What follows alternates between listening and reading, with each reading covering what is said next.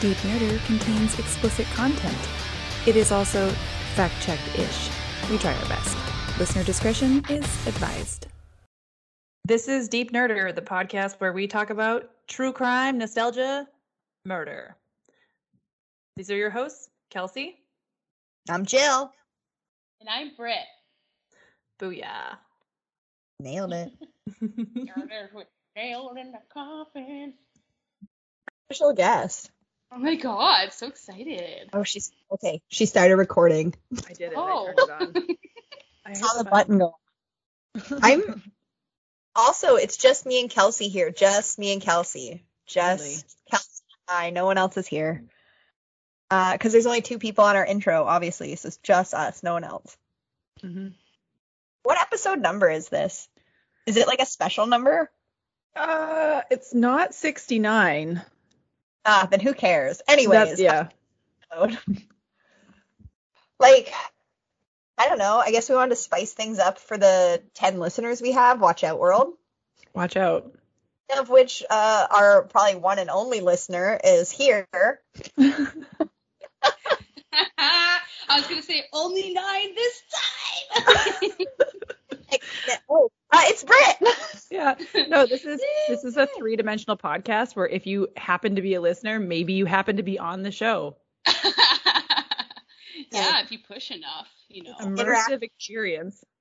Did you just say if you Excuse me. didn't we message you to come on here? Oh yes, numerous times. Because uh, I'm just that cool. Like- no, in my mind, numerous times. I'm like, oh god, I'm so scared. So Hmm. actually kind of tied in Brit. How, why is Brit on the show to our topic? Are you fucking ready? No, but I like it. So, as I've been seeing on TikTok, which is like my favorite pastime other than Breath of the Wild, um, there's something happening called a Renaissance. Okay. We're bringing back Brendan Fraser. Yes. So, Ah, Activate it. yes. back Brendan Fraser is to cover The Mummy. Woo! How does this connect to Brit? yeah, you may no, have- tell me please. Not that we know of. Is Brit dead? Hopefully not. As Uh, of Hopefully not. as of this Understand. released on Sunday, I hope not. But Knock on wood, everybody. we can technically say that you're the mummy of this podcast because the only reason Kelsey and I know each other is because of you. Oh, that's so sweet. That's good. I love I- that. I just thought of it because I came home from work. I've had half a beer and half a joint, and I got smarter. Oh, I look at you. That was a really quick response. you know? that was good. I was like, what are we gonna hear about Brit being wrapped in toilet paper running naked down the street? Hey! it was like what? No, I was like. it was one time, guys. She is she is from a small town, Oh yeah. Yeah. Would you like to pronounce that one for everyone? uh, Topley. Yes. Cute. And I'm gonna steal your thunder. I looked to see how much rainfall is in Topley. Aw, did you? Um, it's so small that you can't just Google it. So I just kind of like digged around some grids, and it says 10 centimeters. but it said last year there was a uh, 25 centimeters of snow. But also, I'm not good with the whole fucking grid thing, so we don't that know. could be completely off. It seems small. Like so flattered and impressed. Looked up the rainfall and precipitation. I don't know why it's a thing I like, but I'm so glad you brought that to the table it's good today. To know. It's good to know how I'm- much history one has within the rain. you know? Sitting here watching Jill's face just explode with That's like pure friends. joy, just like a new baby eating cotton candy. This has made me so happy. I'm not I'm not going to buy anything off Facebook Marketplace that I don't need to buy this week. Like I have my pogs, I have my beanie babies and I got the precipitation of Topley, like I'm fine. Yo, Wow. you need to take shit out of the Pacific. you need to take that luggage to a therapist because you're filling holes with shit off Facebook Marketplace. Let's just let's just put that there. It's a pandemic. The mm-hmm. only hole that I'm filling is my own, so Hey, with stuff. I love it. Fill that hole. Yeah, fill that two bedroom apartment of yours.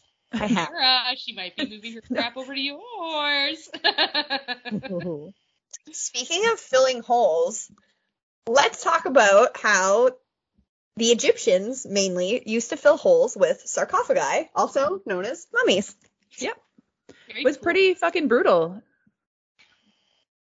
And also, can we talk about another hole that was filled by shit in the desert, mainly Egypt, was like growing up how afraid we were of um, those scarab beetles and sinking sink quicksand. Oh, Oh my God. Sink sand got me good when I was Right? like for real? Did you fall into real? Did you call it sink sand? no, it was just regular sand. Yeah, But we Sink sand. pretended. We're like, let's turn this fear into like a fun reality that's not actually there. But but right though, sorry to segue your sarcophagi, but like can we can we can we just like reflect on like how we really thought that was going to be a problem when we got older? Because I did, and bugs. I feel like quicksand is only a problem in like like America and probably Richmond. Yeah. And then when Donald Trump got in, not even the quicksand wanted to stay. They were like, bye. Yeah. Just ran off. it's gone. So like I'm not covering the movie, uh, but I did watch it last night. Girl, I watched the first and second one twice. Fuck, I wanted to watch the second one so bad. Britt, did you watch them? I watched the first one on Monday, and my partner Dylan was like super thrilled because he's like, "Oh my god, this is such a comfort movie." It's such, it is. It's such a banger. It is. Yeah, I'm I gonna- seen this since I was a kid. I'm like, oh my god, how did I not remember all this? I would have been horrified. Remembered too much to the point where Tara was just kind of like giving me a look that was like, why the fuck do you name her? Like, why do you know that her name is Anck-su-namun? And I was like, leave me alone. just go. Let me with my life. I'm gonna find something. I knew the Golden Book was under Horus. Like, I'm not Obviously. stupid. Like, obviously. Also, Anck-su-namun is so breathtakingly beautiful that why would you not remember her name? Okay. Oh, yeah. So you know the TikTok trend where everybody's playing like Taylor Swift Wildest Dreams and then like thirst trapping at like old movies they used to like? Yeah, Yeah, I just clued in that that was Taylor Swift yesterday. but yes, I know exactly what you're talking about. But that was like me, like Anck-su-namun walked out and I was like, I see you in hindsight, tangled up with you all night. And my fucking like ramen noodle hanging out my mouth. I was like, oh shit, this movie confused me as a child. Also, over to Tara, like looking at you awkwardly. TV, like holy moly. I just You're like both so there just drooling. They're so attractive, like st- stop. yeah i when i was watching the the second one for like the second time or whatever last night i pr- uh, cast it to my tv so jordan was watching it too and when uh, Anck-su-namun, the re- like reincarnation walked in, I was because I, didn't watch the first one with him, but I was like, "Damn, they don't make him like that." And Jordan's like, "What?" I'm like, you're like, shh. Shh, sweet prince. shh. Go to sleep. Go to sleep. I'm busy. Oh my god. I'm busy. Tell us about this fucking banger though. Oh my god, this is good. This is how we start it. This is I'm here. This is gonna be fine. I'm turning red already. Let's go. Okay. okay. so The Mummy is a movie that came out in 1999 and actually um it well okay I'll get, I'm getting ahead of myself but so all right The Mummy is a 1999 American film written and directed by Stephen Sommers and it's pronounced Ste- like Stephen like with ph like Stefan with a f- like Steven. Oh my god, T- Steven with a PH. Steven. Fucking Starbucks. okay, I'm stupid. All right, that's good. It's uh, actually a remake of the 1932 film with the same name, but this one, however, stars obviously, as we know, our bestie, our heartthrob, the underdog, Brendan Fraser, uh, and Rachel Weisz. which at the time that actress was very unknown. So I was reading about like the casting of her and they like she ended up auditioning like for it a few times and because she was so unknown that is the reason why the director ended up going with her which i thought was pretty cool. Um and Oh, then it turned awesome. out yeah i really like that. I'm like give give her a chance. And then she like i mean she wasn't epic in the first movie but like really who was epic in that first movie? It was just like a lot of madness but it was good. So, like, speaking of Rachel Weisz, have you seen what she looks like now? Because when the girl got her eyebrows back, holy I was gonna say. fuck, she looks Yeah. completely different. well she I went from dug yeah she had no eyebrows in the mummy and then in the mummy return she has her eyebrows back But like, Oh. even now, like, they're more. really i should look that They've up really grown So- in. Yeah, and like over the last nice. like couple The- years here. the last decades yeah.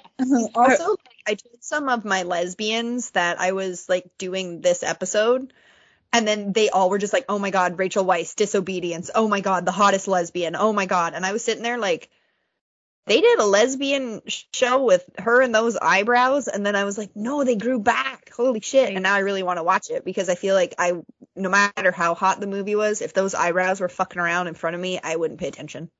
so I watching watching the mummy, yeah, I was like, what, what, like, I, like, I mean, I understand because like I'm a victim to the 2000 eyebrows myself, so like here we are. It's, I mean, you can see it; it's real.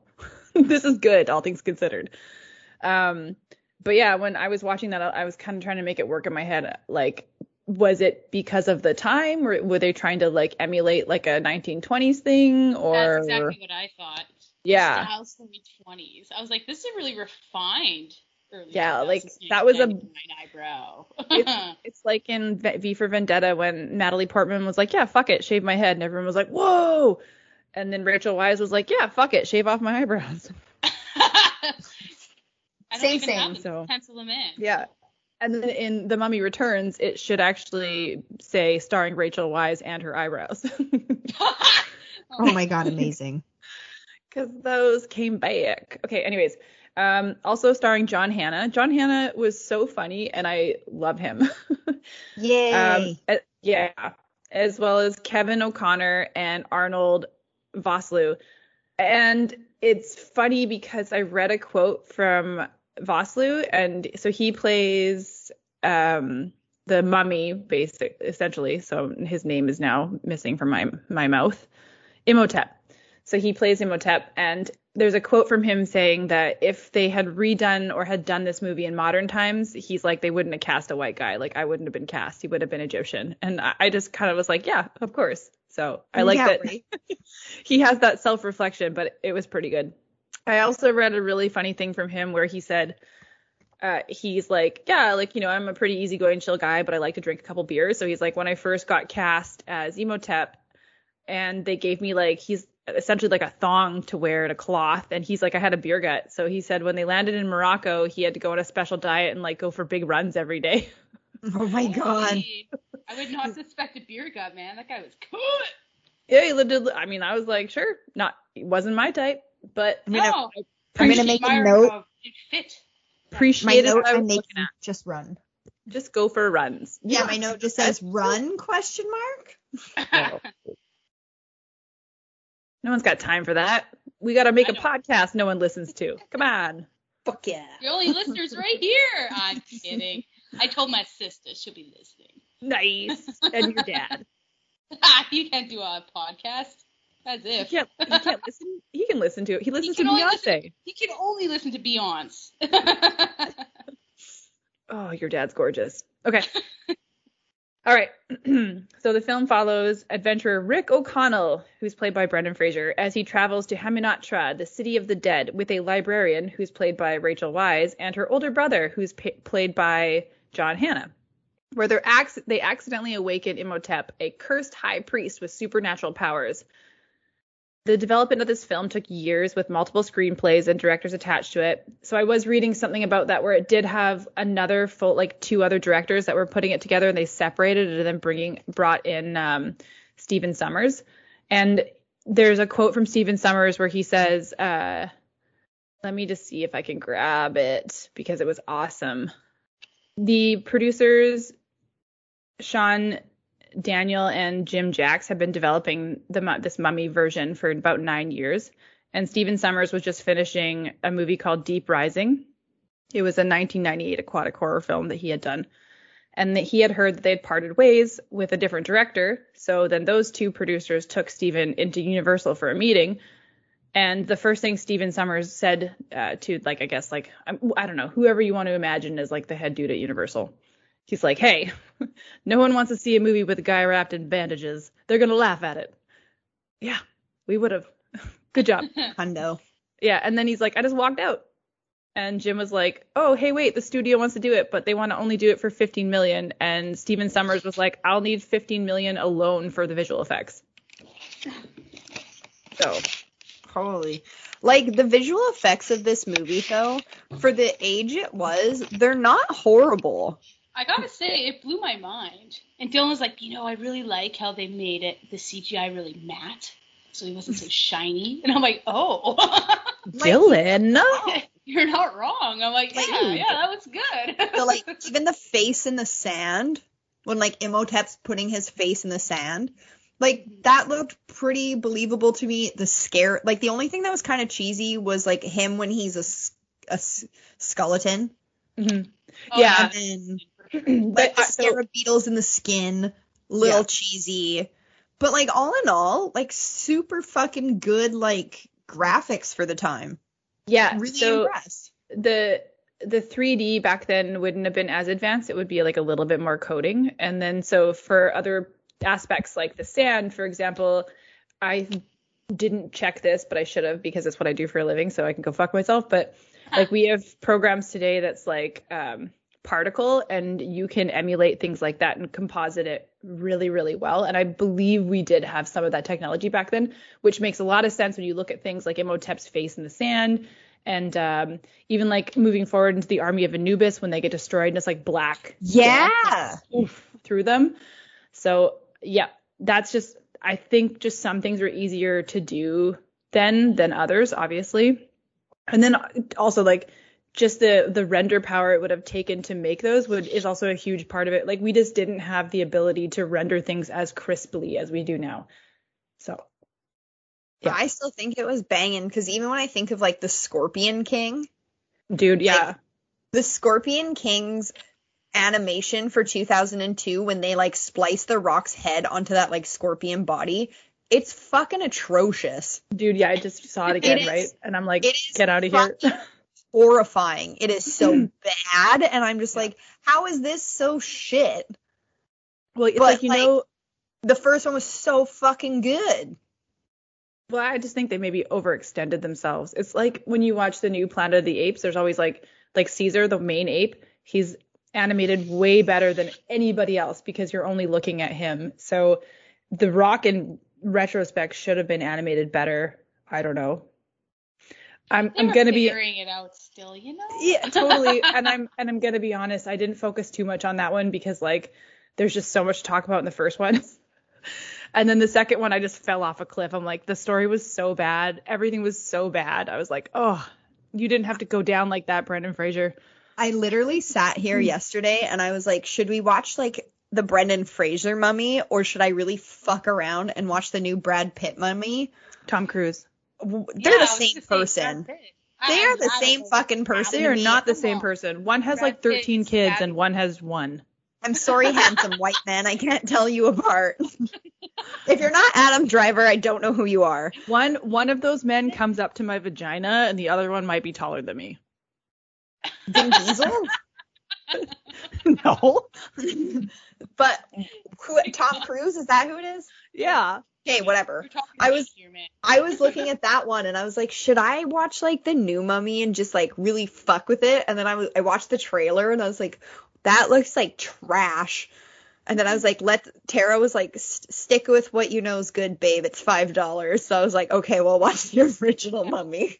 yeah, to like Jerry Maguire too, you know. I I also had to rent them because they're not on any streaming services. They're on five dollars that I invested into YouTube. I almost went to Value Village to buy them. Oh man, you probably would have found it too.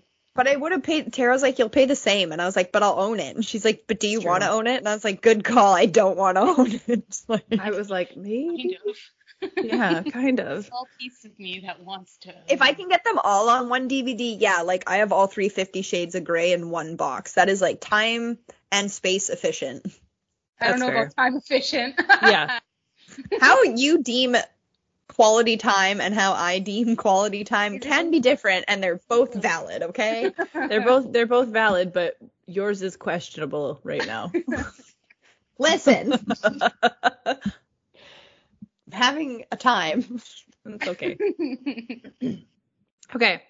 So the development of the film took years, like I said, with mul- multiple screenplays and directors.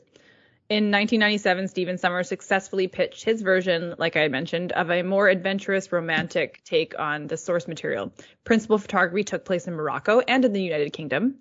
The crew endured dehydration, sandstorms, and snakes, or sorry, and snake shooting, my bad, on location in the Sahara Desert. Not just snakes, they were shooting the animals. Sorry, whoops. they had a designated snake shooter. I guess so. What's what did you do on the mummy? I shot the snakes. I was That just- sounds like a movie term for like, you know, that like horrible thing they call girls at like truck stops, like a lot lizard. No, I was oh gonna Oh my say like god. on on porn on porn porn site porn sites porn sets. Holy cow, porn sets. They have what are they called? Fluffers. That's what a snake shooter. Yeah, like snake shooter. I dig it. Where does the load go? I'll catch it. I'm the snake shooter. oh my god. Check out the lotus. I really hope my mom doesn't actually listen to this Oh. podcast because I'll die. She's watching and listening. This is good. I like it. I still feel like I'm in the wrong career. That just sounds like a good job. Imagine the fun plastic suit you'd have to wear. Okay. It's very personable. so shiny. Why are you so shiny? You have to see me. Okay, I gotta stop. Industrial Light and Magic provided many of the visual effects, blending live action footage and computer generated imagery to create the monsters. and Jerry Goldsmith provided the uh, musical score. The Mummy was theatrically bleh, I, I'm okay. The Mummy was theatrically released on May 7th, 1999. Despite mixed reviews from critics, it was a commercial success and grossed over $416.4 million worldwide against a production budget of 80 million. That's so fucking- much money. Yeah. yeah. So That's I, Bezos money. yeah, so I have a note here.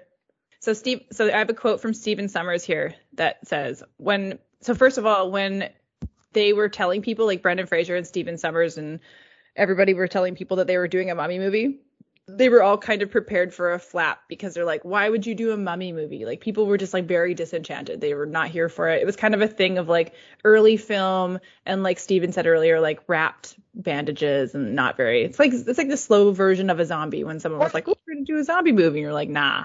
It's like when you think of a mummy, though, you think of something like very slow, its arms kind of like Frankenstein out, or like mm-hmm. dragging itself kind of and being like, oh. Exactly. Like, it's, just- it's a fucking wrapped zombie. So How fast can one go?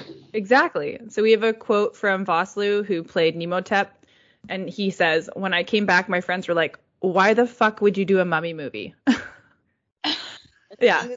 Watch this, bitch. I'm gonna get so rich. Well, no, not even. I think he was like, okay. And then Steven Sommers, there's a quote that says, when people saw our 30 second Super Bowl spot, it went from nobody wanting to see the mummy to the next to the next day the studio was on fire. And I thought, man, this film might make 20 million. Like that's pretty cool.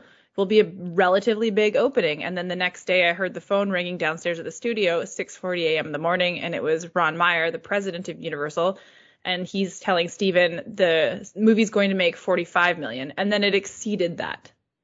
Well, Damn. let's be honest. If you're posting anything at Super Bowl, But I mean, true, but people like, will love.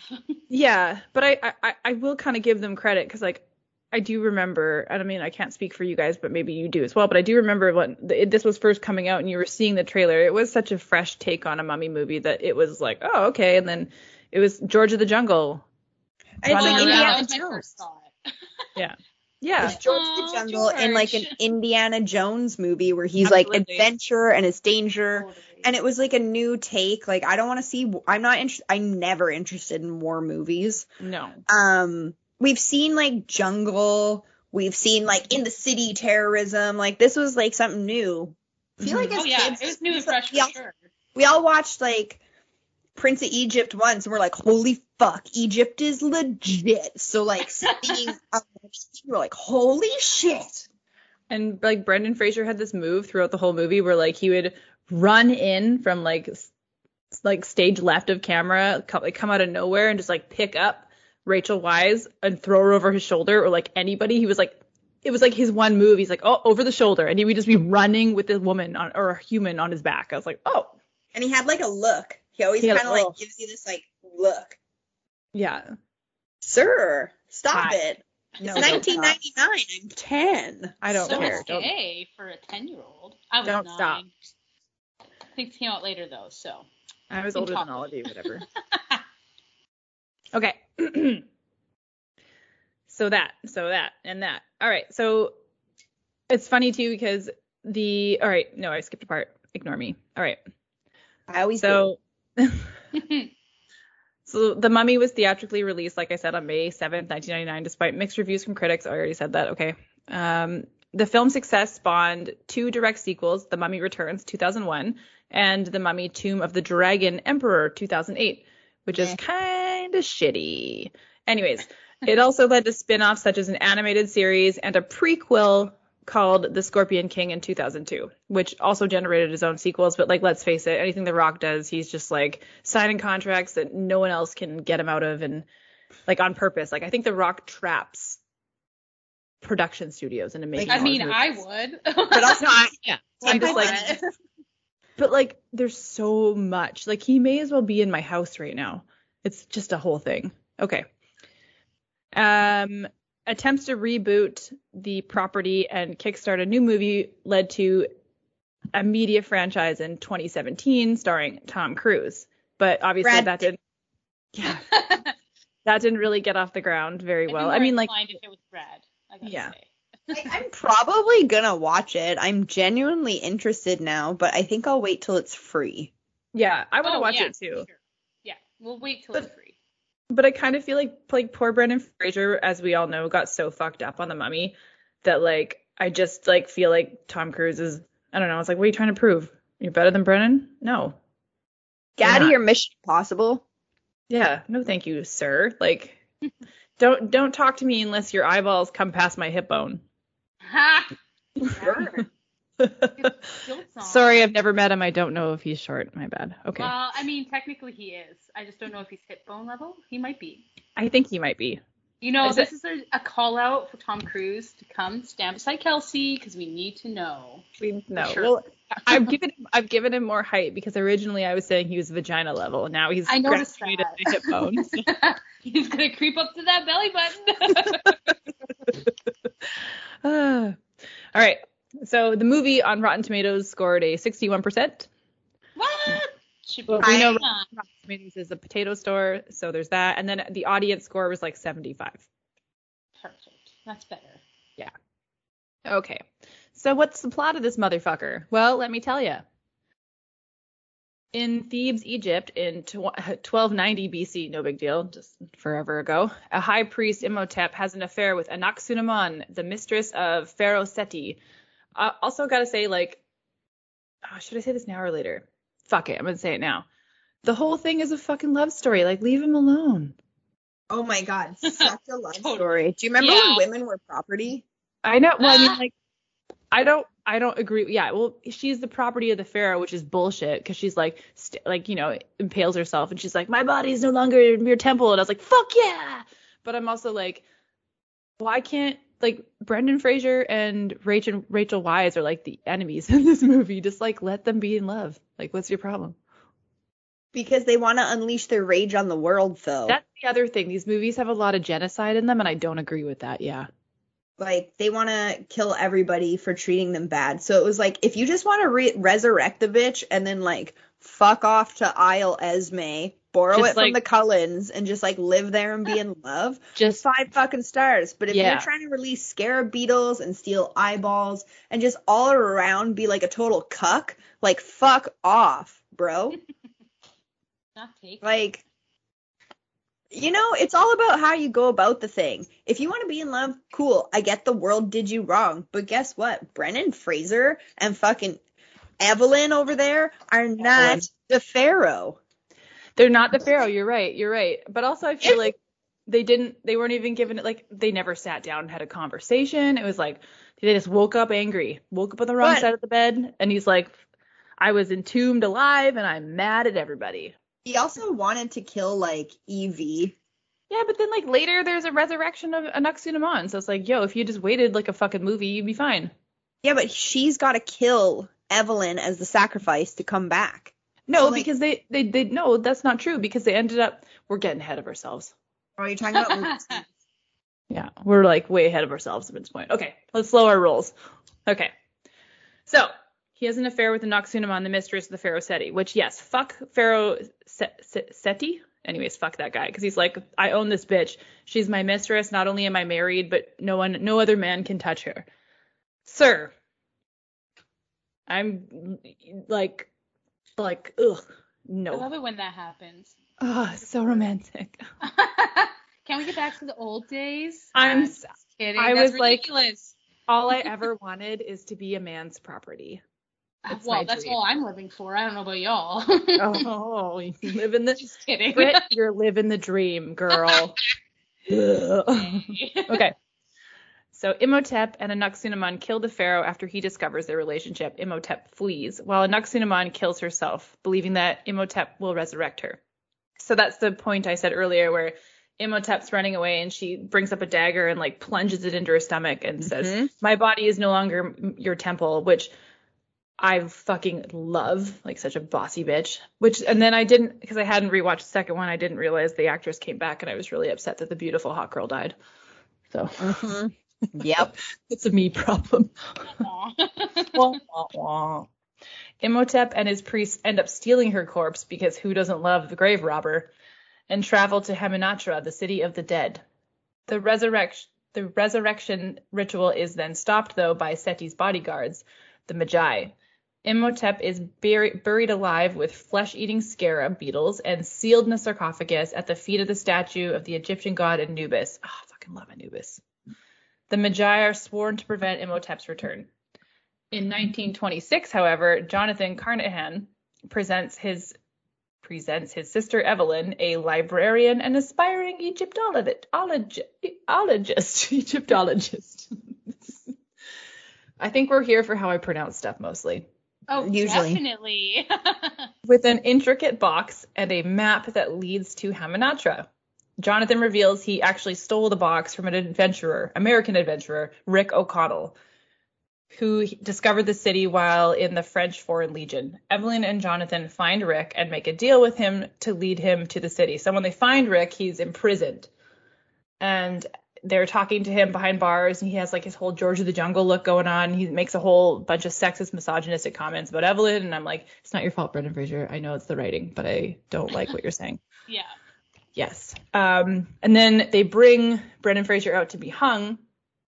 And this is this one's kind of an interesting thing. So I read a, th- a a bit on that where Brendan Fraser was talking about the scene where he's getting hung, and Evelyn is saying Rick O'Connell's being hung, and Evelyn saying like bet like giving trying to offer the guy money, like hey, like here's I'll offer you a hundred, like two hundred, like whatever currency that they were she was offering, but Pounds.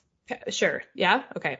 So then the guy's like, no, no, no, and then they actually end up hanging him. But because Rick O'Connell is like such a tough motherfucker, his neck doesn't break, which is really stupid. Because I mean, I know it happens, but it doesn't always happen. So he's a big boy. All right. So, anyways, in real life, while they were filming it, that wide shot is uh, Brendan Fraser's stunt double.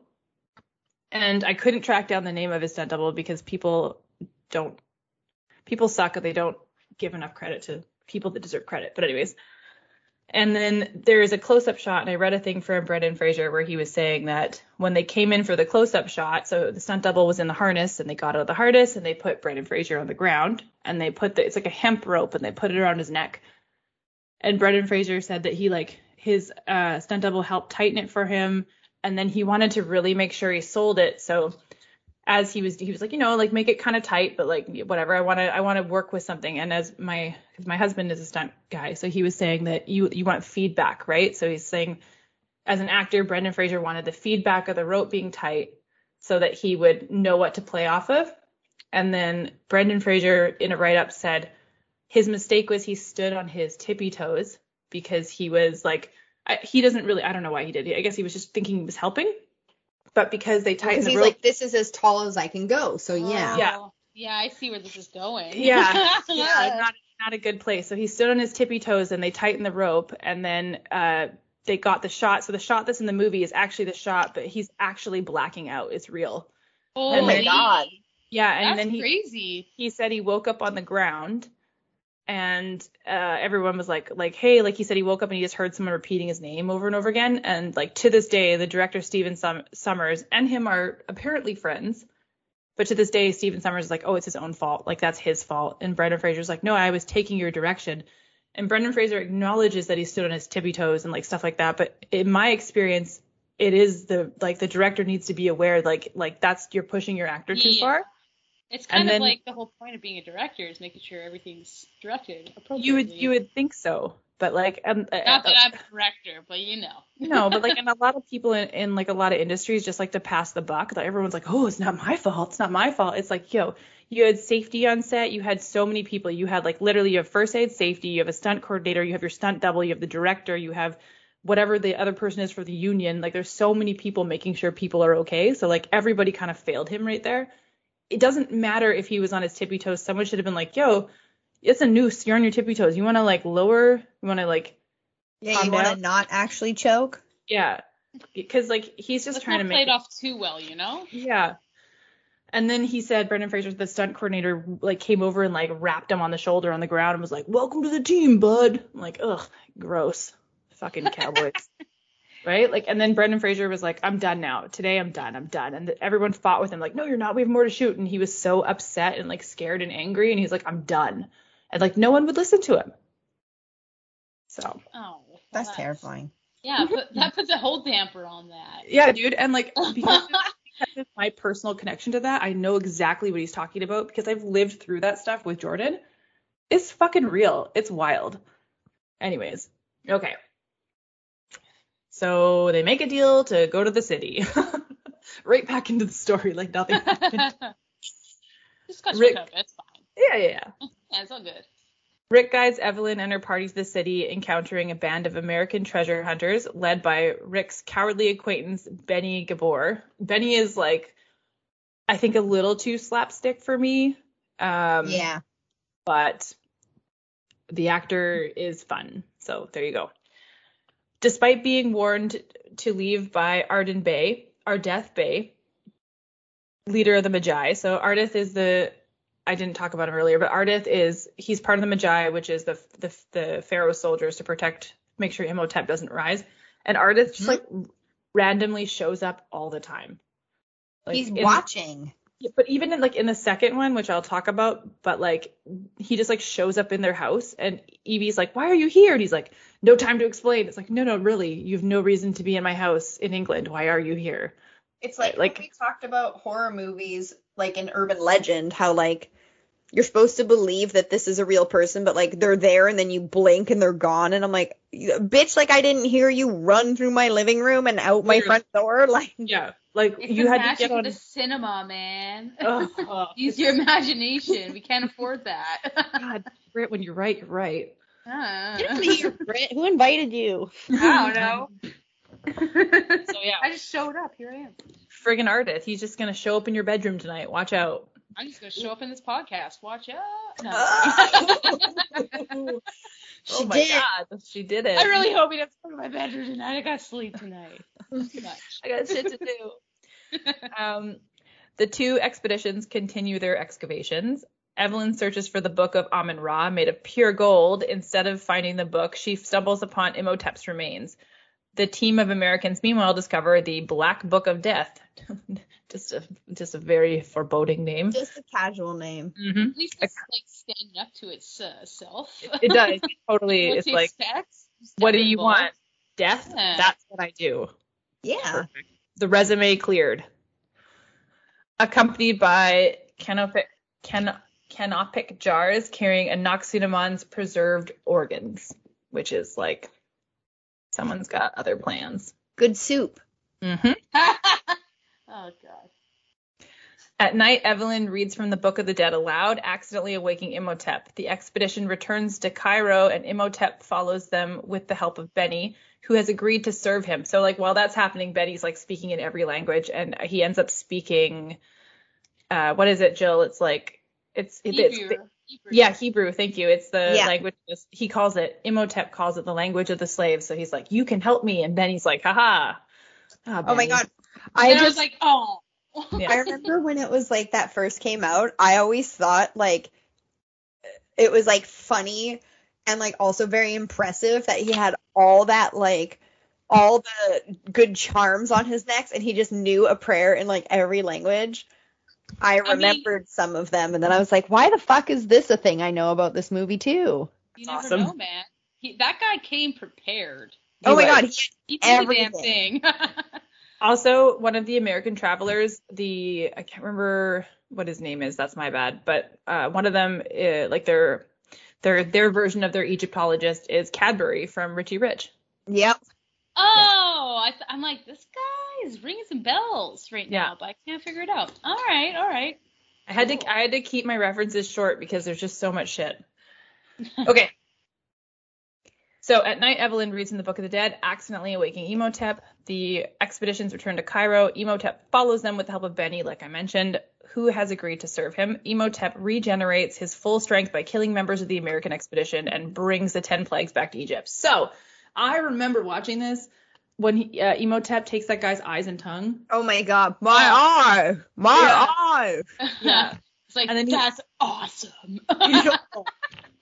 I was like, that's fucking scary. Well, That guy- That's why I'm like, I don't know why I wasn't more horrified as a kid, because I'm like, that would fuck me up. Like, I'm fucked up You're right just- now. You're cooler than us, evidently. I That mean, guy died the scared me, worst. man. I just maybe just was preoccupied while that movie was happening. I don't know, but that part, I was like, holy, that's a lot. And they're like sitting. Remember when they they like re- so the the oh my god Benny?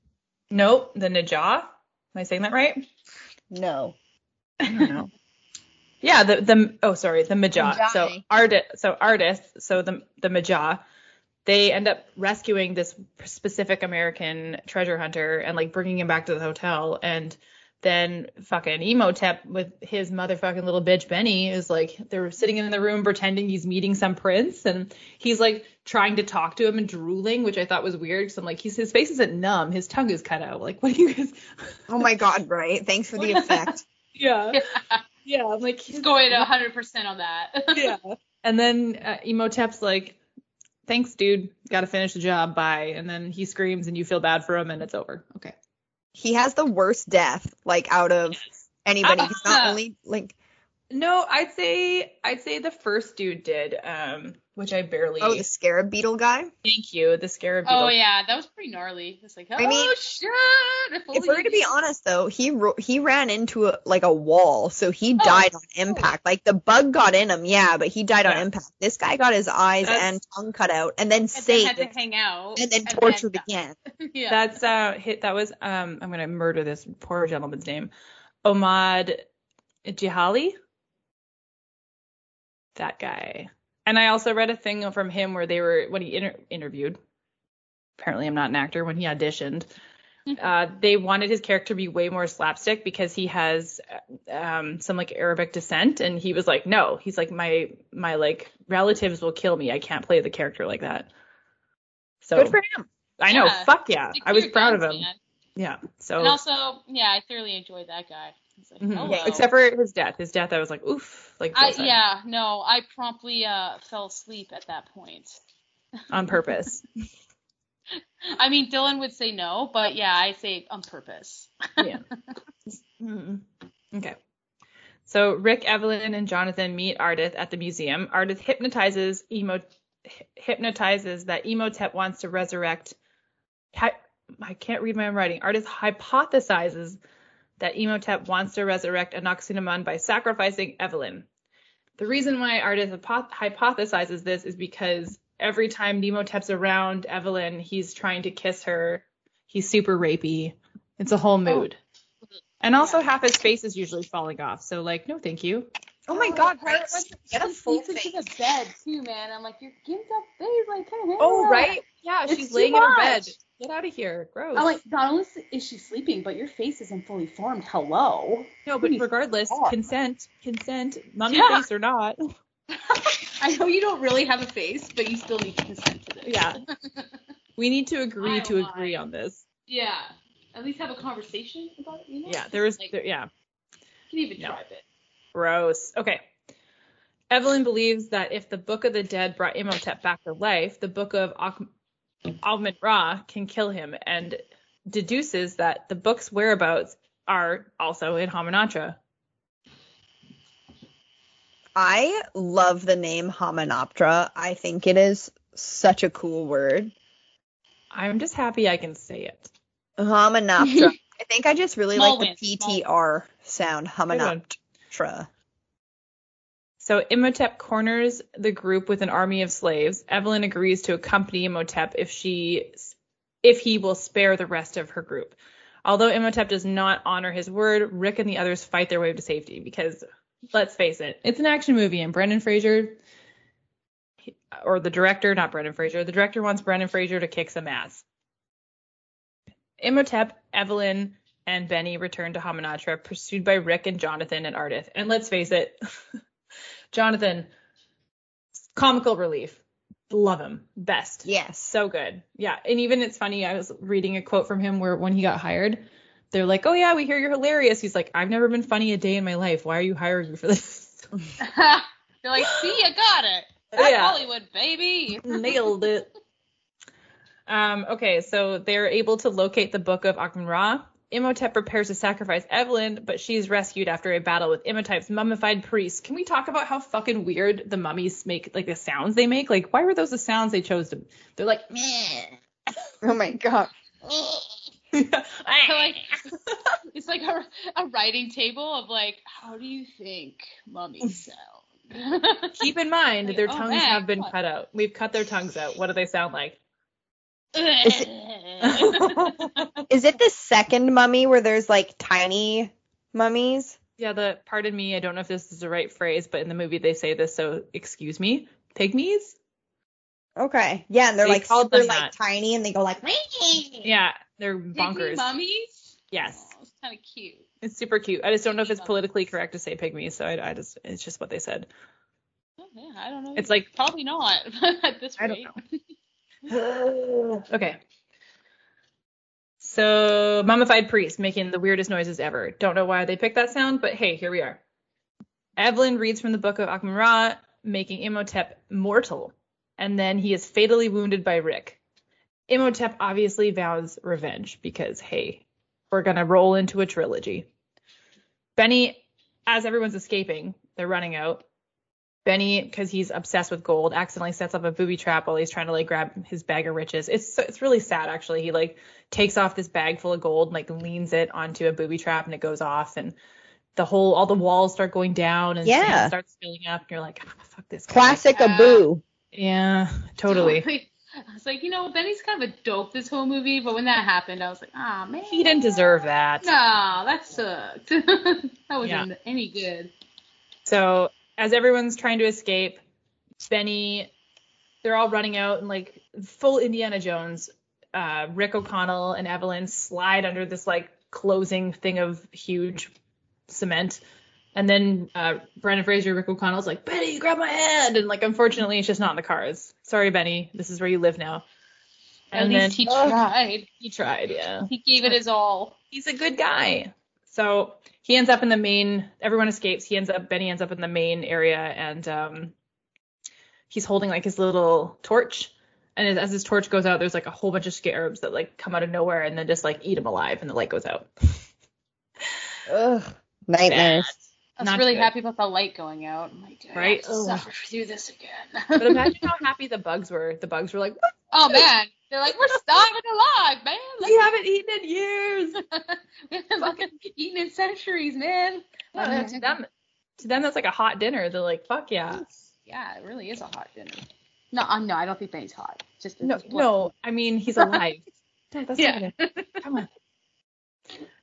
Ardeth bids Rick and Evelyn and Jonathan goodbye, and the trio rides off on a pair of camels laden with Benny's treasure, because somehow they managed to still end up with Benny's treasure, which Because I, we never saw them grab. It's like grab my Benny- hand. Benny's like, Benny- no, take my treasure.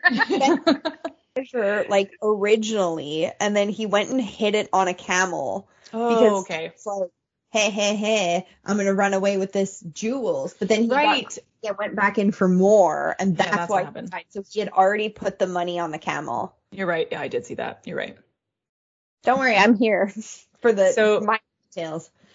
I checked IMDb because as I was watching this movie, I was like, holy fuck, like there's like so many and I talked to my husband, I'm like, there's like so many stunt people in this movie. Like how like it's crazy. Like this must have made people so much money. And also animal actors, like in that first scene where they're uh, Brendan Fraser's with Benny and they're shooting people, Mhm. there's the horses are going down.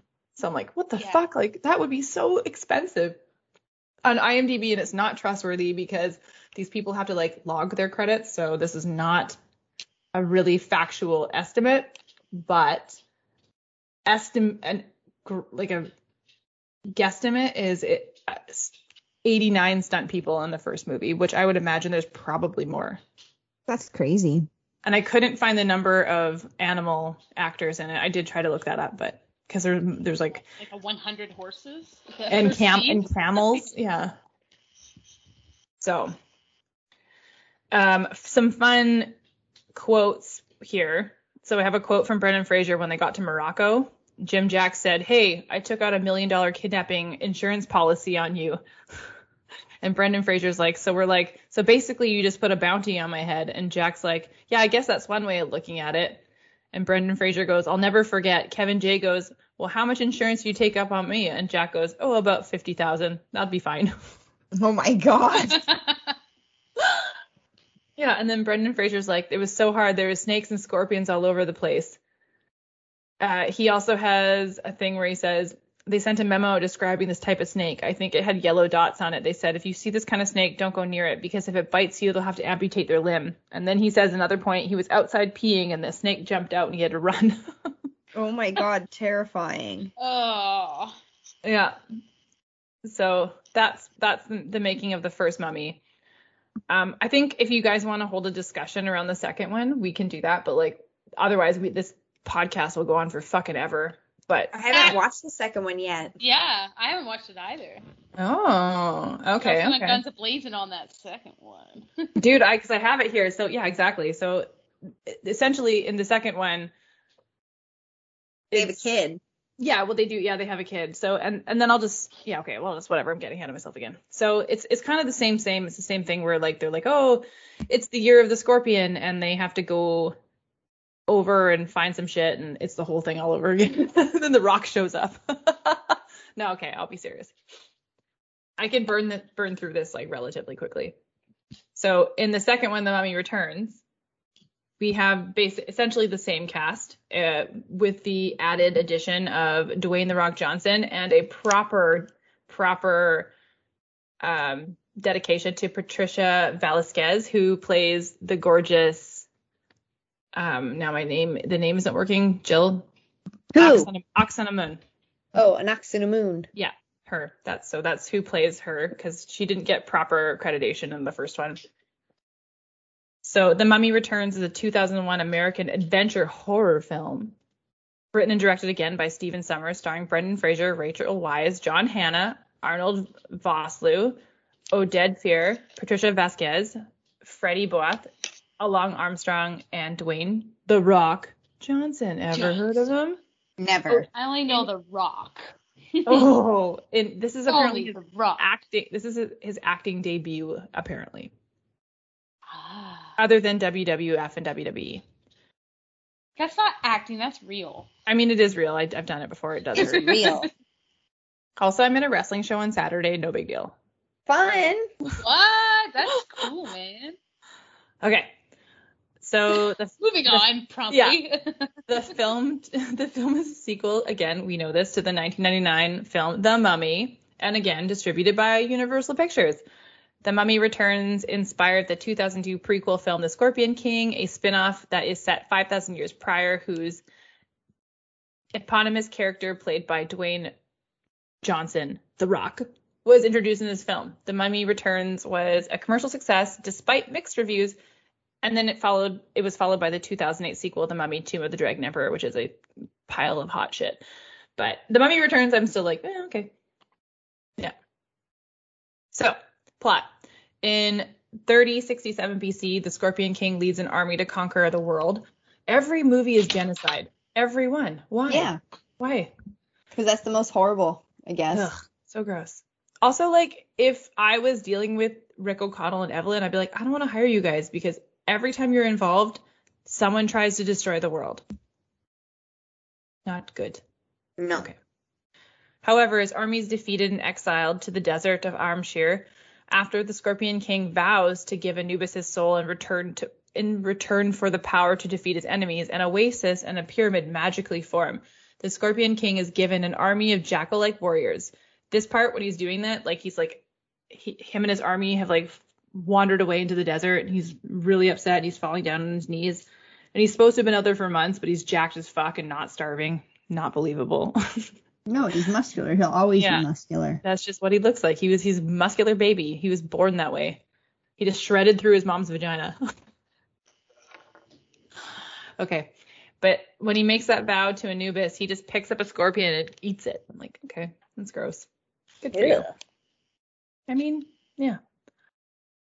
So yeah, the army of Anubis sweeps Anubis, Anubis sweeps across Egypt. But once their task is finished, Anubis claims the Scorpion King's soul, and the army returns to the underworld.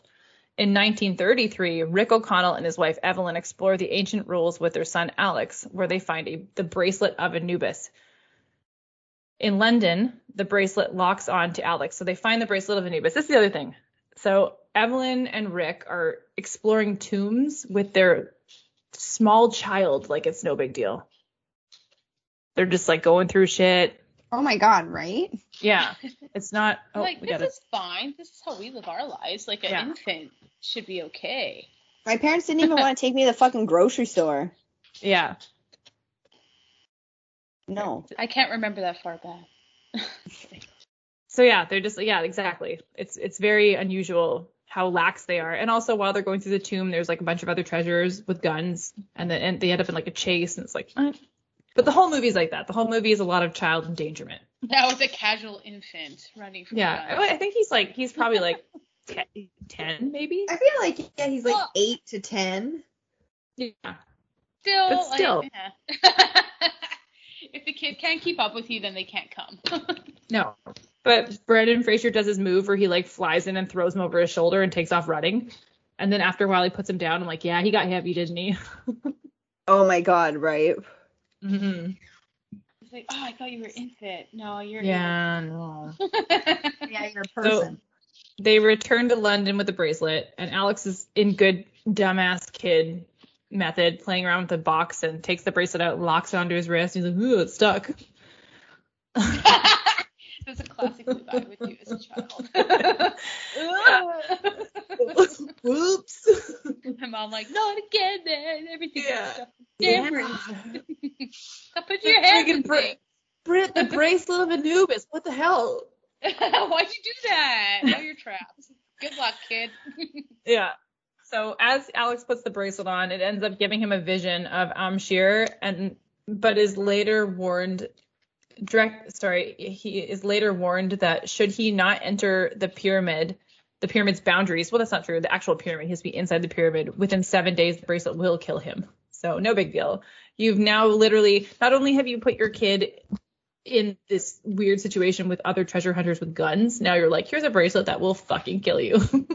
Yeah, no worries. Right? You got seven days? hmm Have you watched So- The Ring? People Yeah, survive. right? Sometimes. Sometimes. Sometimes people survive. Or Jumanji. Jesus Oh. Christ. yeah. I mean, Yeah. It's a hustle, but you could survive. It's a it's a hustle, she says. Welcome to our world, buddy. Evelyn later is captured by an Egyptian cult who is trying to resurrect Imhotep with the Book of the Dead. So this Egyptian cult is with um, the reincarnation of Anck-su-namun and a couple other people, and they're just bonkers as far as I'm concerned. And also, I'm sorry I'm skipping stuff. I'm just trying to blow through this because we'll be here for the rest of our lives.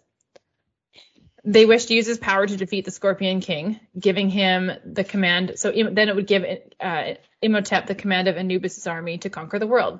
The cult is led by Baltus Hafez, which includes an enforcer Lock-Nah and Meela Nais. Meela Nais is the reincarnation, like I said, of Anck-su-namun. The O'Connells set out to rescue Evelyn, accompanied by her brother Jonathan and the Magi Ardeth Bay. Like I fucking said, so before so as all this is unfolding, so like the O'Connells get back from their treasure hunt and they're like in their house in England chilling. Evelyn and the little shit are upstairs, and that's when the little fucker puts the bracelet on. Jonathan comes into the downstairs room with a lady of the night, or just some like really hot blonde girl. I don't know. I it's it's in the '90s movie. I really don't know. She's great. And then people show up, hold a knife to his neck, and are demanding this bracelet. And then all of a sudden, out of nowhere, upstairs with Evelyn and the kid, Ardeth just walks in. And Evelyn's like, What are you doing here? And he's like, There's no time to explain. And he has no idea about the bracelet of Anubis because she ends up telling him later, and then he has to go with him to help them figure it out. But it's like, so then why were you there in the first place if you didn't know the bracelet was there? Why did you even come? Don't ask questions. It's the 90s. In. Yeah. I- I was like, the- it and hope for the best. like he he didn't have a cl- he had no idea like what's in the box the bracelet of Anubis he's like oh no I'm like Just What? kidding. It's not in the box anymore. It's on Fucking- Yeah, it's on wrist. Evie can decipher from hieroglyphics where each of the Black Book and the Book of Amun Ra have been fucking switched, but this guy doesn't know a bracelet's in a box. nope I mean, we all have. Sure, you have one job. Is the bracelet Um, in the box? Yes or no? So while all that's happening Jonathan ends up getting his hands on like a scepter from one of them that's there and because Jonathan is kind of like a pickpocket and he likes gold shit and he just takes it because why the fuck not Why not? Yeah. So while all that's happening, so they take Evelyn and they take the box and they're off. And then that's when then um Ardeth is like, well, why were they what what were they here for? And that's when he figures out the box, like the the bracelet, like I just said. And then the last when the little boy was like, haha, they don't have the bracelet. It's on my fucking arm. like Huh. asshole. I put it on. He's like, why did I bring you here? Go back home. Yeah. I broke in. Yep.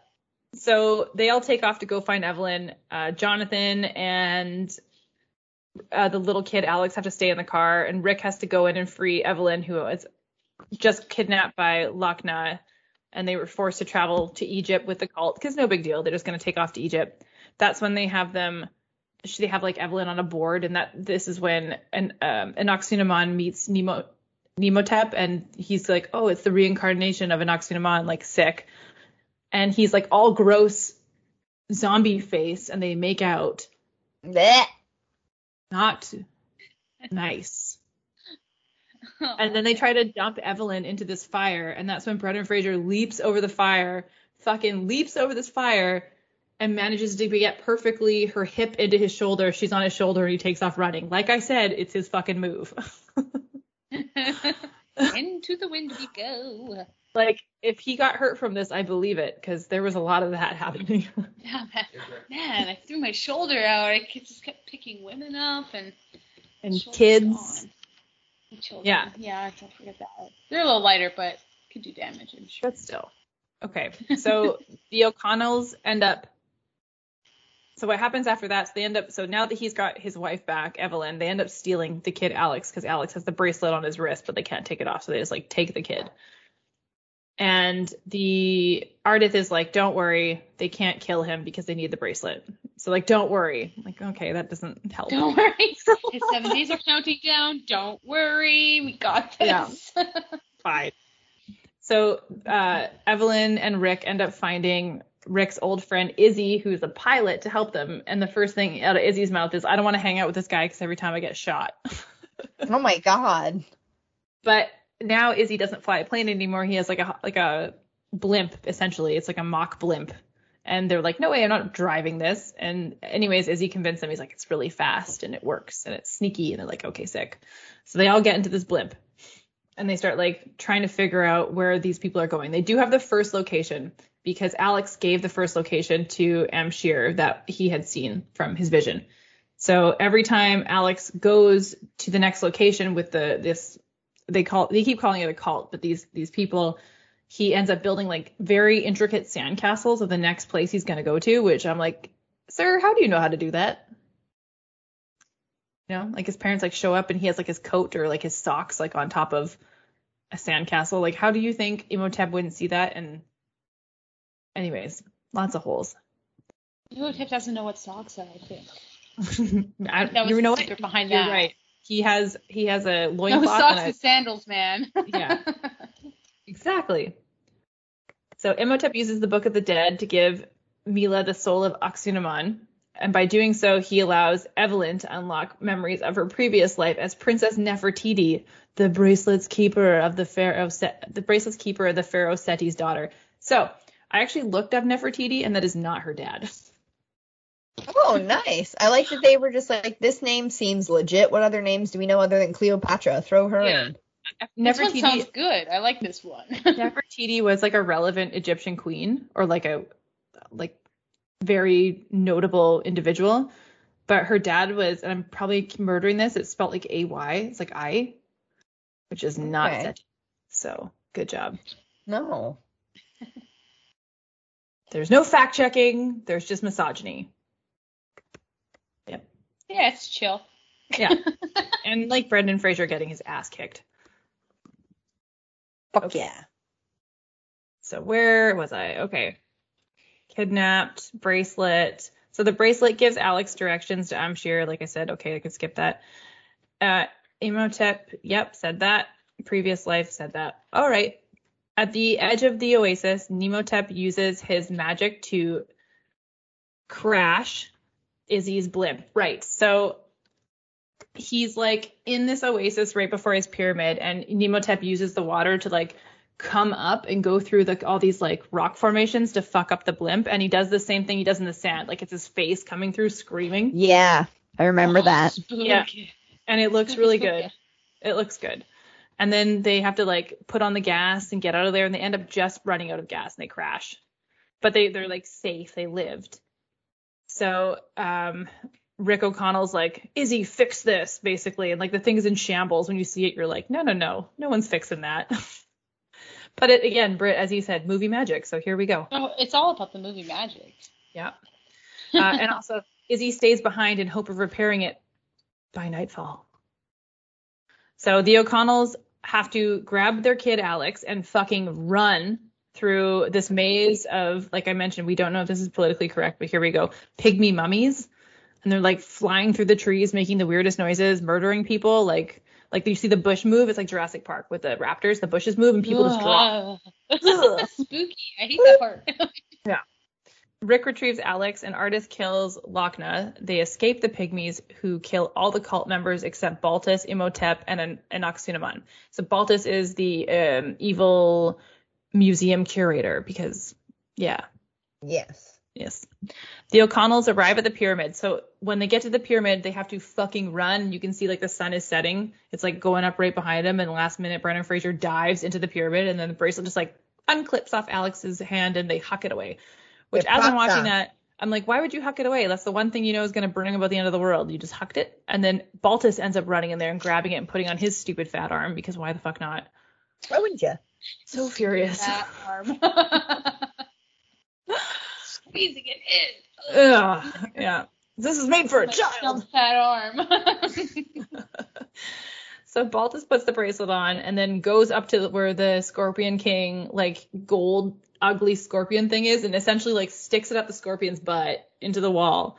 And he's like, "Haha, I'm doing it." And then it full on the the uh, the whatever uh, statue thing like degloves his hand and it becomes like a sticky slimy skeleton hand and he's running around screaming and I'm like, "What did you think was going to happen, dum dum?"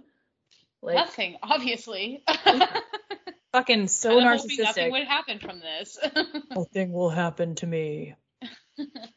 so that fucking happens, loser.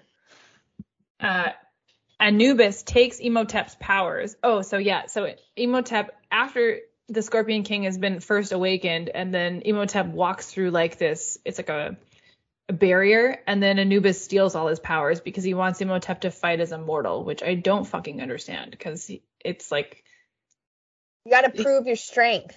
Yeah, but if he's fighting Brendan Fraser, I'm like, sure. But if he's fighting a fucking half man, half scorpion, half CG The Rock, that doesn't make much sense. Very rude. super rude. Who do you think you are, mister? Yeah, that's a WWE wrestler that's half scorpion. You don't stand a chance. And he's a pretend at this moment in time. Yeah, he's also pretend. You can't kill a pretend guy. The Rick finds Imhotep summoning the Scorpion King inside the pyramid and fights him the Scorpion King, now an enormous monster, monster interrupts the fight and attacks Rick. At the same time, Ardeth and the Magi battle Anubis's resurrected army outside, while Rick and the Scorpion King fight. Baltus is killed, so basically the Scorpion King picks up Baltus and rips him in a bunch of pieces with all of his weird snappy fingers. He's like doing this like a crab. Yep. Or a scorpion, I guess. tap, tap, he's just tap dancing. Kelsey's fingernails. Hello, my lady. Hello. okay. I love that guy. oh, stupid. Okay. Jonathan and Alex steal the Book of Death from Anck-su-namun and use it to resurrect Evelyn. So Anck-su-namun runs in and like stabs Evelyn in the stomach and she dies. And then Alex and Jonathan have to run around and steal the Book of the Dead from Anck-su-namun. And Alex, uh, out some fucking reason, this 10 year old can read Egyptian hieroglyphics. And he's like, yo, I got this. And with my bracelets. And he resurrects his mom, but he can't remember one word. So he's like yelling at Jonathan. And I'll also add Jonathan and Anck-su-namun go into like a hand to hand fight. And Jonathan punches the woman in the face. Oh my god. But see, this is also for like playing off like the original mummy because it's like when Jonathan's trying to read the last and he's like, it's like this, and then Evelyn's like fighting a Anck-su-namun and she yells out the last word and he's like, oh, it is that. Yeah, it's exactly what it is. But Jonathan yells out the word this time. Yeah. But when he punches her in the face, he's like proud of himself, which was kind of funny. I was like, what? Like, it's like I'm not upset that he I'm not upset that he hit a woman. Proud man. yeah, like I'm not bummed out he punched a woman, but it was just like they decided to pair him against a strong woman because they figured like his character wasn't masculine enough to fight a dude, or I don't really know. Oh, okay, so it's like his one moment. yeah, I was like, oh, Jonathan. Because like she could fully fucking. Moment. Unfortunately, his punching is strong. Yeah, she she could have like totaled him. So Rick discovers Jonathan's scepter is actually a mythical spear. Oh my fucking god, I missed this part. Okay. So okay, I'll finish what I'm saying. Rick discovers Jonathan's scepter is actually a mythical spear which is used to stab the Scorpion King, sending him and the army back to the underworld and the oasis will start to destroy itself post stabbing. So it actually does that. Okay, so what I missed was in the beginning of the movie, Rick O'Connell has like this weird fucking tattoo, and his kid's like, Dad, I saw that tattoo at the beginning of the building or whatever, the pyramid. And he's like, Oh, okay. And then later, Ardeth, Ardeth is like, Yo, that tattoo means you're a warrior of God. Oh. and, and um, fucking Brendan Fraser's like, no, I'm not. I was an orphan in Cairo. I'm like, sir, why are you a white American kid and an orphan in Cairo? And why don't you speak any Egyptian? Where did you get a tattoo? and who tattooed you as a baby? Is this sir. that guy that he got for cheap? And he wanted love, but it was different. and and then like they find out that Evelyn's this this reincarnated Nefertiti or some bullshit, and then mm-hmm. Ardeth is like, Ardeth is like, oh, the three sides of the pyramid. You were meant to protect her, and your son is leading the way. I'm like, Ardeth, go fuck yourself. You just snuck into their house. What a strange prophecy. Yeah. So this was like the beginning of the end of these movies because it was just like I was like, okay. We have some still- gaps here, friends. Yeah. So as the pyramid crumbles, Rip and Rip, Rick and Imhotep both cling to the ledge of a pit that leads to the underworld. Rick employs Evelyn to to escape, implores Evelyn to escape, but it, before it's too late. But instead, she risks her life to pull Rick to safety. Seeing this, Imhotep cries out for Anck-su-namun to come to his aid, but she abandons him. Heartbroken, Imhotep lets go and falls into the underworld, which is pretty fucking sad. Um, while all that's happening, as Anck-su-namun tries to run away, she ends up falling into a pit of scorpions and scarabs, and they eat her, which I'm like, that sucks. Yep. Oh man, not this again. I know, that right? sucks. That always ends with and scarabs. scorpions? Oh, you've been stung and eaten? It, uh, so they all end up climbing to the top of the pyramid as it's about to be fully eaten up by the sand. While all of a sudden, out of nowhere, Izzy shows up with his fucking balloon. He just managed to put it all back together in like fucking less than 24 hours, because like with no materials, mind you, there's nothing there. Yeah, He's like, nailed "Hey, it. I'm here, get on here. He rescues the I'm O'Connells. Hollywood, baby. Yeah. He rescues the O'Connells, and as he's trying to go away, Jonathan gets his leg cut in the net and ends up like hanging upside down. And there's a giant diamond on the top of the pyramid. And he's like, "Don't go, I need that." And they're like, "It's not worth your life." He's like, "Yes, it is." And they end up getting this massive fucking diamond, pulling him up there, and they just depart off into the sunset. And that's how that movie ends. it's always worth risking your life for a diamond Yes. At the end of a cinematic movie, Yeah. of course. Always. Always. So yeah, there's that one, and that's a whole a whole mood. I'm sorry I had to blow through that, but like we're already so far in. I don't think I'm gonna even get to the next one because, first of all, it's awful. Second of all, no one really. I think we're good. We can cover it on another one, but I will say You that go ahead and watch that and cover them yourself. yeah, I will say that Rachel Weisz uh, didn't want to be in it because she didn't like the, how the time jumped, and she didn't think her character suited having a 21 year old child. So they ended up recasting her. Oh, dang. Yeah. That's fair. Yeah, they recast her with Maria Bello. And I will also add that Jet Li was in this because Jet Li is sick. Oh, that's really cool. Yeah, Yes. that's, I, I like Jet Li. I remember when he was rad. That's Yeah. super cool. Yeah, so I it's the watching this last one, the writing is very poor, but the casting is fun. I didn't like Maria Bello as Evelyn. I didn't think she did a really good job. They don't have the same chemistry that Evie Weisz or sorry, Rachel Weisz had with Brendan Fraser, but That's fair. yeah. So yeah, Fuck there you five go. stars. Five stars would watch. Did watch, would watch, have watched. Paid five Five dollars to watch. watch it. Yeah, paid, paid that money and then watched each of them twice, and then the last the last one once. Got your money's worth, my guy. I had to. That's a whole little uh, bender you had there. That's good. Pretty good. And then we get to get into the meat and potatoes. Oh, Mr. the meat Cross and guy. I'm getting comfortable. I'm opening my notes. Do I have all my notes? Yes. Well, I'm are ready. we ready? Yes. We're, I'm ready to feel to figure out what this weird thing is gonna be. It's okay. I wanted to like ease I'm Britain. so- yeah, I'm so ready to So it- know the link, you know, between. It's not diet crime. It's not like crime light, but it's like I went to Costco and got to fill up my own pop, so I did like a half and half, so I feel like I'm being healthy, but I also like got a minor taste of something delicious. Nice. I don't even know what a half and half pop at Costco is. Got to mixed root beer with orange crush for some reason. It is really good. is it like fountain soda? Like what? What's going on here? Or like a flat of pop? Like fountain soda. Oh, okay, okay. Yeah, yeah, yeah. So today I thought I would talk about the Love Has Won cult. Okay. cult, I'm in. I What's have up? never heard of this cult, but I also feel like a lot of the time when you hear about cults, it's like they're big. This one was a little bit smaller. Okay. So the Nice. LHW, It's a comfortable one.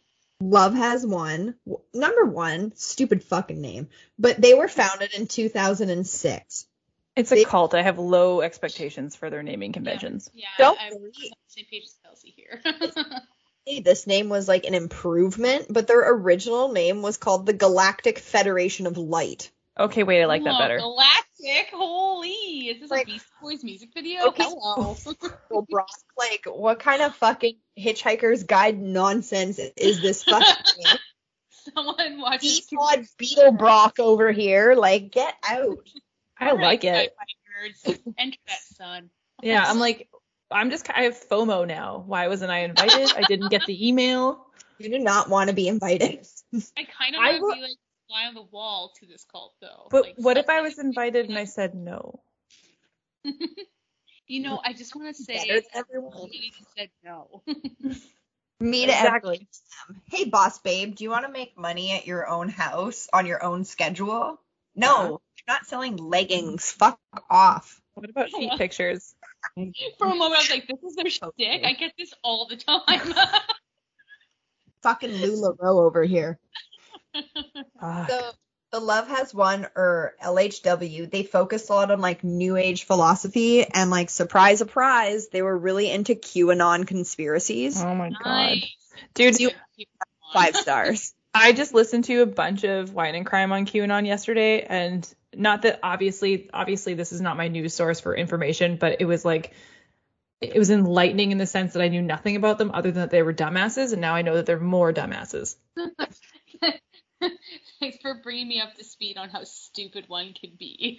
Exactly. I was like, I already knew this was dumb, but now I know that it's really dumb. Thanks for solidifying my thoughts. So it started Oh, in 2006.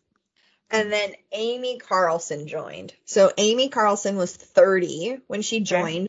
Previously in her youth, like she had been kind of getting involved in some weird stuff and like showing some signs of like what we would know now as mental health red flags. Mm.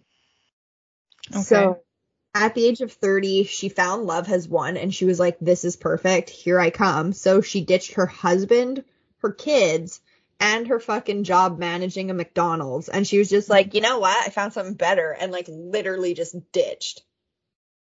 Huh. All right. Like, I think we all dream of just packing up and just being like, what if I did that? Like, what if I just packed up and then just like vomit vominos? But the thing is, all three of us don't have children.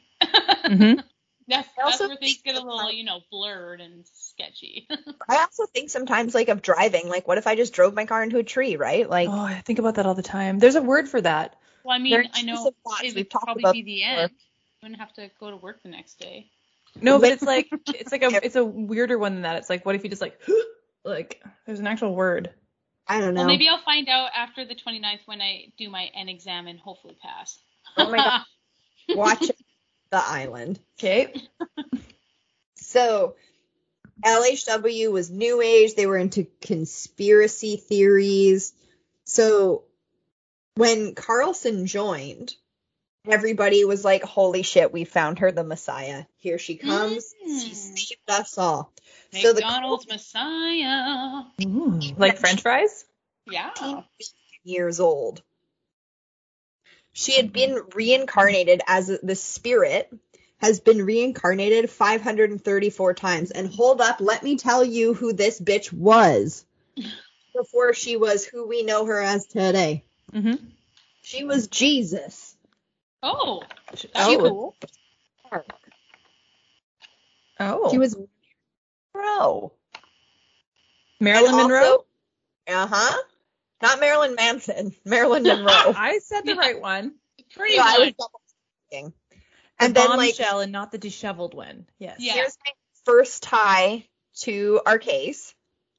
They also believe she was Cleopatra. Oh, there it is. So they ended up calling her Mother God. Like it. And she also had like father gods that she would take on from time to time as kind of like, I guess, like her her love partner. Ew. I hate that So Like- wait a minute. shit, like Queen Lady Ruler, but she could take different like husbands out of like the cult. So this well, is like I gotta one of say, the I like how it's like twisted where the woman's doing that. Finally, it's That's what I'm getting at. As long as they're age appropriate partners, I'm kind of here for this, and I will give her snaps. Right? um, Yeah. so in as the mother god, they called her the queen of Lemuria. Okay. So liking all of this. Lemuria is a lost land, and the people of Lemuria, called the Lemurians, live inside Mount Shasta, which is in California. They believe this ancient civilization lives inside a fucking mountain. Sure. I also I I, think I know what Mount Shasta is. That's hilarious. It's very godly of them, you know. Are you ready for that this? Right? Second tie to not this episode, but our last episode. This Mhm. is fucking me. So, Mother God Carlson also claimed that she had spoke in the afterlife to Robin Williams. no, don't hit me like that. Come on. Shut She up, believed- lady. She's the Where is she? I need to know. archangel Zadkiel. So he was the it was the angel of mercy. Man. While we're on the topic, a lot of the members of this cult are millennials. And I was oh, like, well, I I mean, see all the fucking 2006, it makes sense. Jesus Like- Christ. Can you imagine somebody's like, I talked to Robin Williams, and you're just like, how, what? Can I, what? I'll, nope. You ain't never had a friend like me. And then, like, you, you Like- talked to the genie? Jesus. yeah. they also believed in Atlantis. Okay. Another Disney that's- movie. They also believe in the reptile conspiracy theory. Do you guys know anything about this? Um, I'm gonna say it's not a it's not a. Disney movie, but there's a live action Super Mario, and they're called uh, Goombas. called? Moombas. Yes. Pretty much. So basically, there's this man named David. I think his last name is Icky or it's Ike. I like Icky because his idea is icky. But anywho, he believes that shape shifting reptiles like basically take on the bodies of like politicians and high up people, and they're trying to take over the world by like shape shifting into humans. I just hope I'm Absolutely. not a lizard person. Like if Jeffrey Bezos isn't a reptile, I don't know who is. It's like so- he has eyeballs like in Men in Black, where when they blink, they blink one, and then it blinks another way. He's like the double. Yeah. they blink mm-hmm. sideways. Yeah. So, like I said, this cult is mostly made out of millennials, and there's like at any time in their like little commune, there's anywhere from 12 to 20 people, and they're mostly stationed in Colorado. Hello, with the freaky airport. Want to look at Guys. that one? day? It's so fucking weird. Dumb So- Average precipitation of Crestone, Colorado. Hmm. 12.3 inches of rainfall. Which- Oh, Compared to Vancouver, we're looking at about like 57 and a half inches. and compared to Topley, we're looking at 2.5. Right? I got graph right. If you did it right. yeah, and if I did it right. And if you didn't, That's awesome. I appreciate I don't think it rains much there. I don't remember much rain when I was a kid. So basically the way this like group of people decided to get their message out there is that they would do daily live YouTube streams.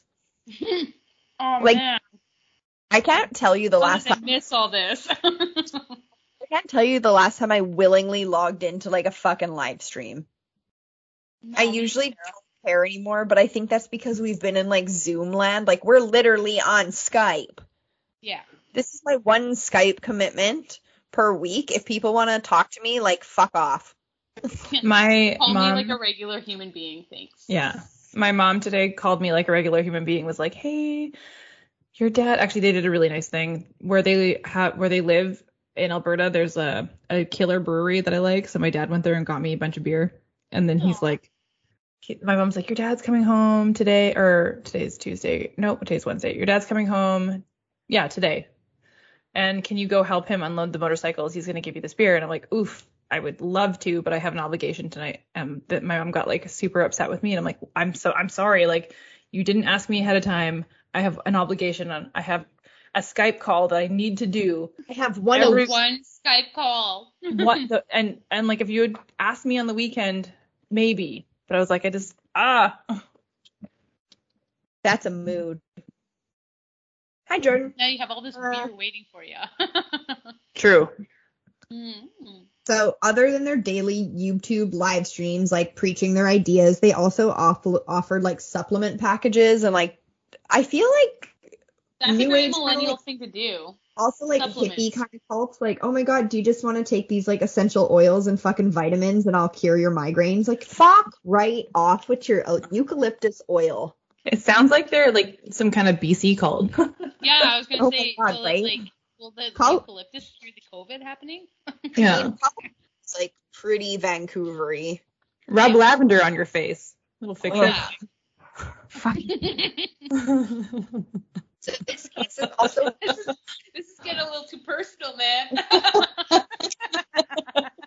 As a millennial, you got a I'm headache? Here's offended. some, some peppermint peppermint oil. Go fuck yourself. Put on your chakras and get over it, man. oh my god, no. Stick this, stick this vanilla stick up your butt. the things we do as Ugh. millennials. My oh my. Therapy. Cheaper in the long run I'd rather rub a fucking rose quartz on my forehead than talk about my feelings. Thanks. Yeah, you know What- I'm that what point. What's her name? What's that blonde woman from Iron Man? Her kid's name's Apple. Jen Hot. Paltrow. oh, Gwyneth- Gwyneth, Gwyneth Paltrow. Paltrow. Her vagina eggs. Oh my god. She has like a whole company based on like your vagina. Yeah, it's like it's called Goop or something. She has Yeah. yeah. too. Which I'm like- Check this out, just you know, humor it. And I was like, I can't do this. This is too much. This is really It's- weird. I was like, what's wrong with you? Isn't. And also, like, you're at a point where people listen to you, man. Like, Yo. If you And, really like- believe in that, that's great. You also have to understand, like, there's some science involved, and some of it just doesn't add up. And just because you played Iron Man's wife doesn't make you a scientist. You're not actually Pepper Potts. that one role ruined her. She's like, I am. the I wish. You know, Gwyneth, I'm sure you're really nice. I just don't really like get down with your. I just- I think something's wrong with you, that's Yeah. saying a lot. Well, other than the supplements, this is how they kind of like funded life.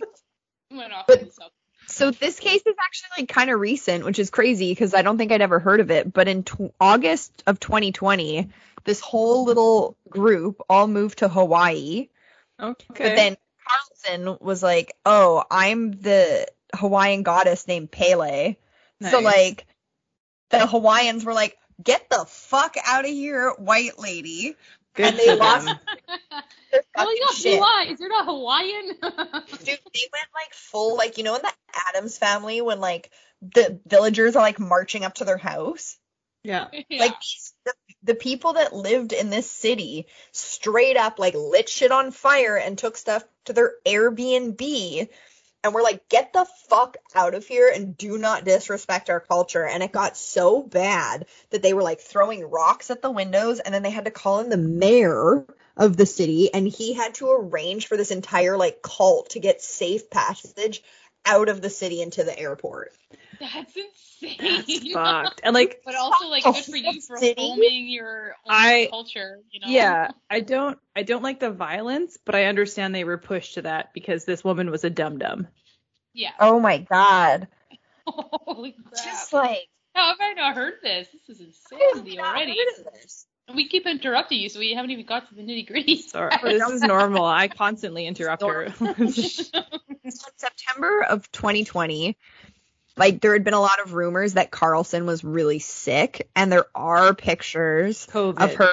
She's really emaciated, but she has like purple skin, and her hair's like falling out, and she's like getting really skinny. And I looked her up. I'd send you photos, but they're on my phone, so Google it yourself. But she is like purple. Like her skin is like a purpley blue. She's super thin. Like she still looks like I don't want to say she looks happy because like she looks happy, but like uh, girl, you must feel bad. You're blue. It looks like she's toughing it out, unless she painted her skin blue, like a weird Smurf woman. no, I got it. Which She is like she's- do your damn thing, but also don't like She- post about like, No, no, no. She thinks she's Avatar now. Yeah. Do avatars get sick though? so this uh yes, the Na'vi can get sick. Um so Thanks for reiterating that. No worries. So, because this group believes in like conspiracy theories, a reason that people believe and like why Carlson was turning blue is because she was ingesting something col- called colloidal silver. So Oh, basically, what right this off. is is like a liquid that has little pieces of silver in it, and you take it. Poisonous. But the thing is, like, there is no silver. It's like it's not like iron. Like there is no silver found in human bodies. So taking it can actually poison you after a while. Why was Carlson taking it? Because this is the time of the world when everybody believed that this would cure COVID. Oh my god. This Silver? is I haven't heard that one. That's crazy. like drinking silver. And I remember hearing about this. It was Alright. like around. It was like. I think it was after Bleach, but it's been before horse dewormer. I guess Bleach just totally distracted me, so I guess I missed the silver part. Can I? I just need to like chime in right now because I didn't necessarily find the blue pictures, but She- this looks like the biggest hippie idiot person I'd never want to meet. She Sorry. is like, if you ever, if you, if I find the photos, I'll send them to you because they're on my phone. But she is like bluish, like her skin looks like Yeah. cartoon corpse skin. Um. She she looks like she's trying to sell me essential oils through the screen. there is an Amy Carlson who also like is uh like famous. It's No, not no, Is that. this Amy is- with a Y or E's? This so is the one. This is it. I'm- I'm, gonna I'll send you a she's so like the picture is her sitting in like what looks to be like a hot tub or a pool. Jill um Britt, go to the group chat. Oh, I'm going. You know I'm going, girl.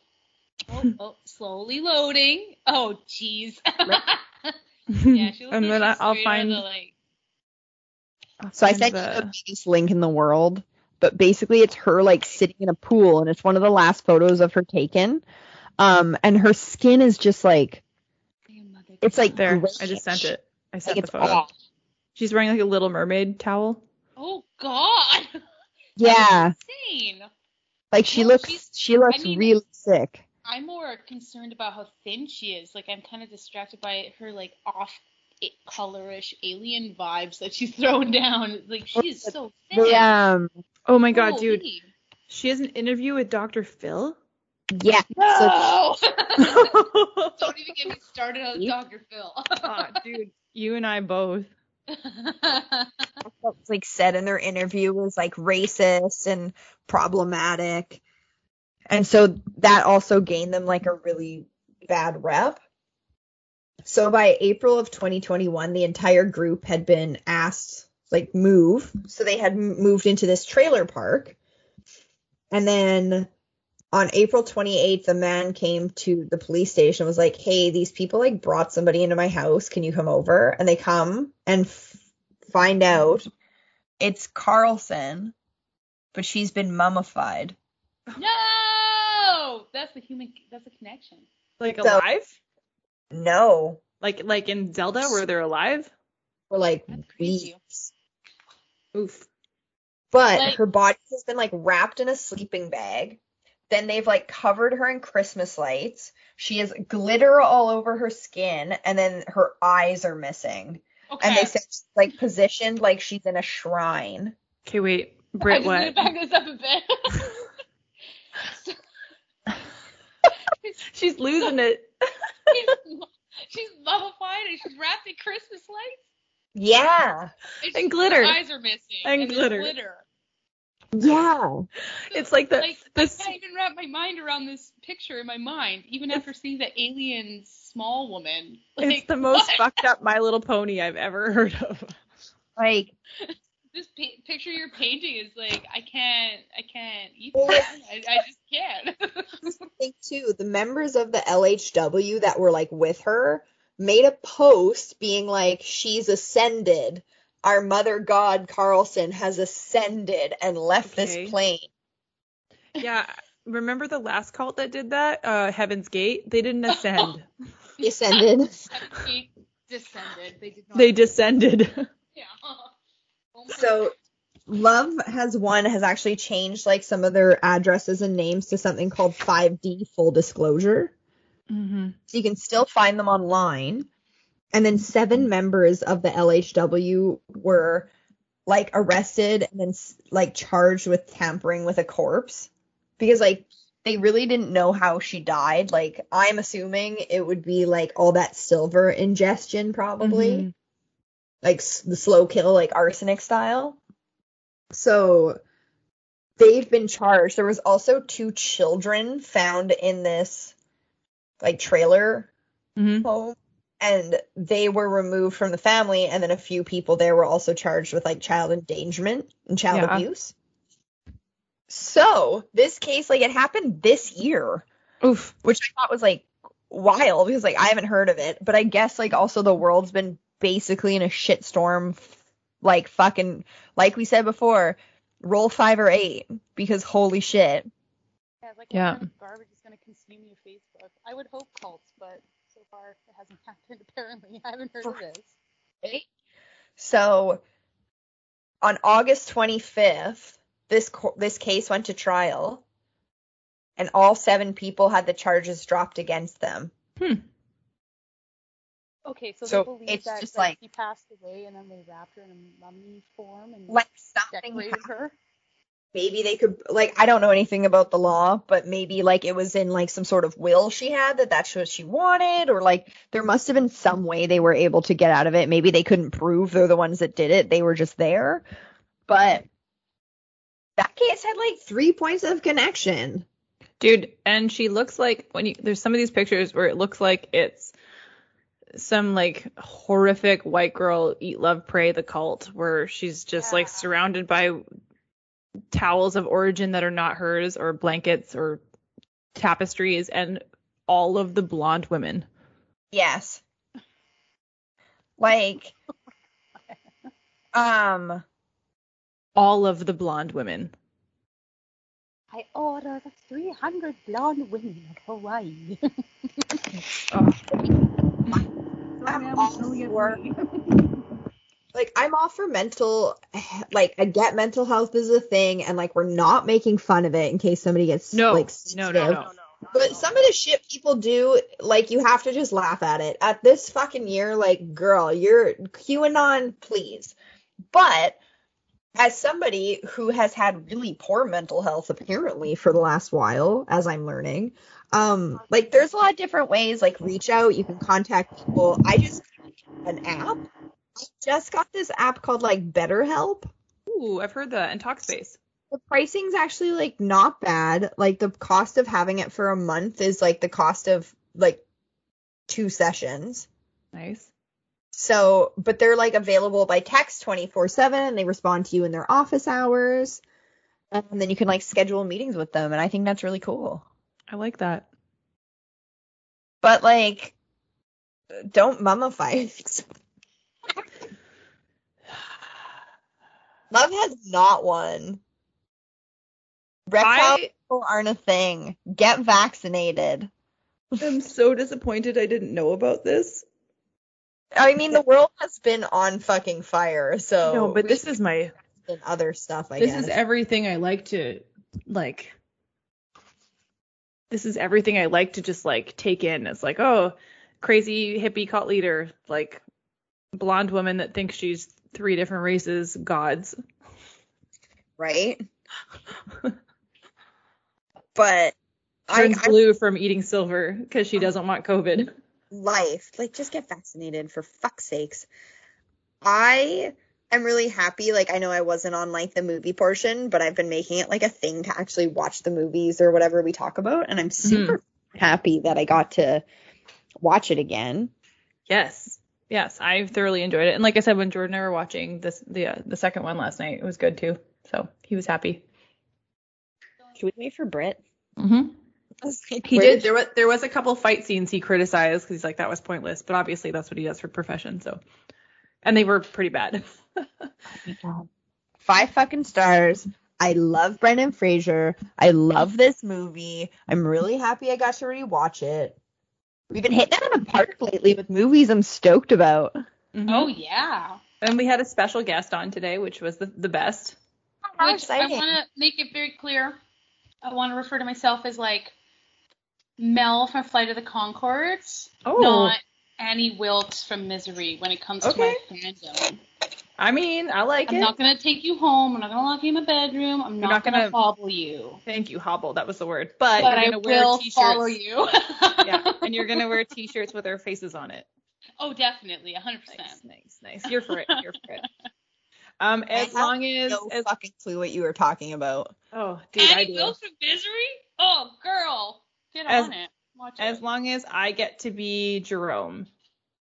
Oh, yeah. You're Jemaine, Yeah, and Jill can be Bret. yeah, which is a No. whole other thing. Don't worry, Bret's cute and nerdy. It's fine. no, but, but Bret, Bret's the one that that Mel's like pining out. Thanks for joining us. oh, thanks for the invite. Uh, it's been mildly spooky having our mummy on to talk about the mummy.